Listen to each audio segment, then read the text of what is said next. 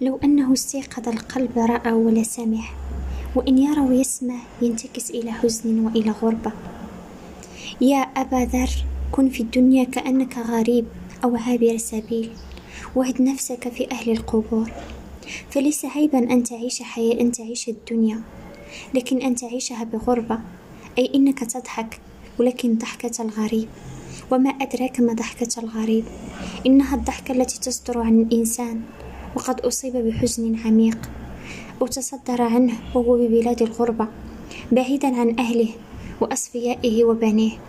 فالضحك يكون لكنه ممزوج بالحزن، فقد يستر عنه من حين لآخر فيضحك، ولكن أن تضحك الشفتان وتبرز الأسنان والقلب على كمده لأنه غريب، والغريب إن ضحك لا تكتمل ضحكته. لذلك فالمؤمن حينما يدرك في الأرض أنه غريب، كن في الدنيا كأنك غريب أو عابر سبيل، فإن ضحكه فيها إنما يكون على وزن غربته، لأنه يرى ويبصر، أو ببساطة لأنه يقظ.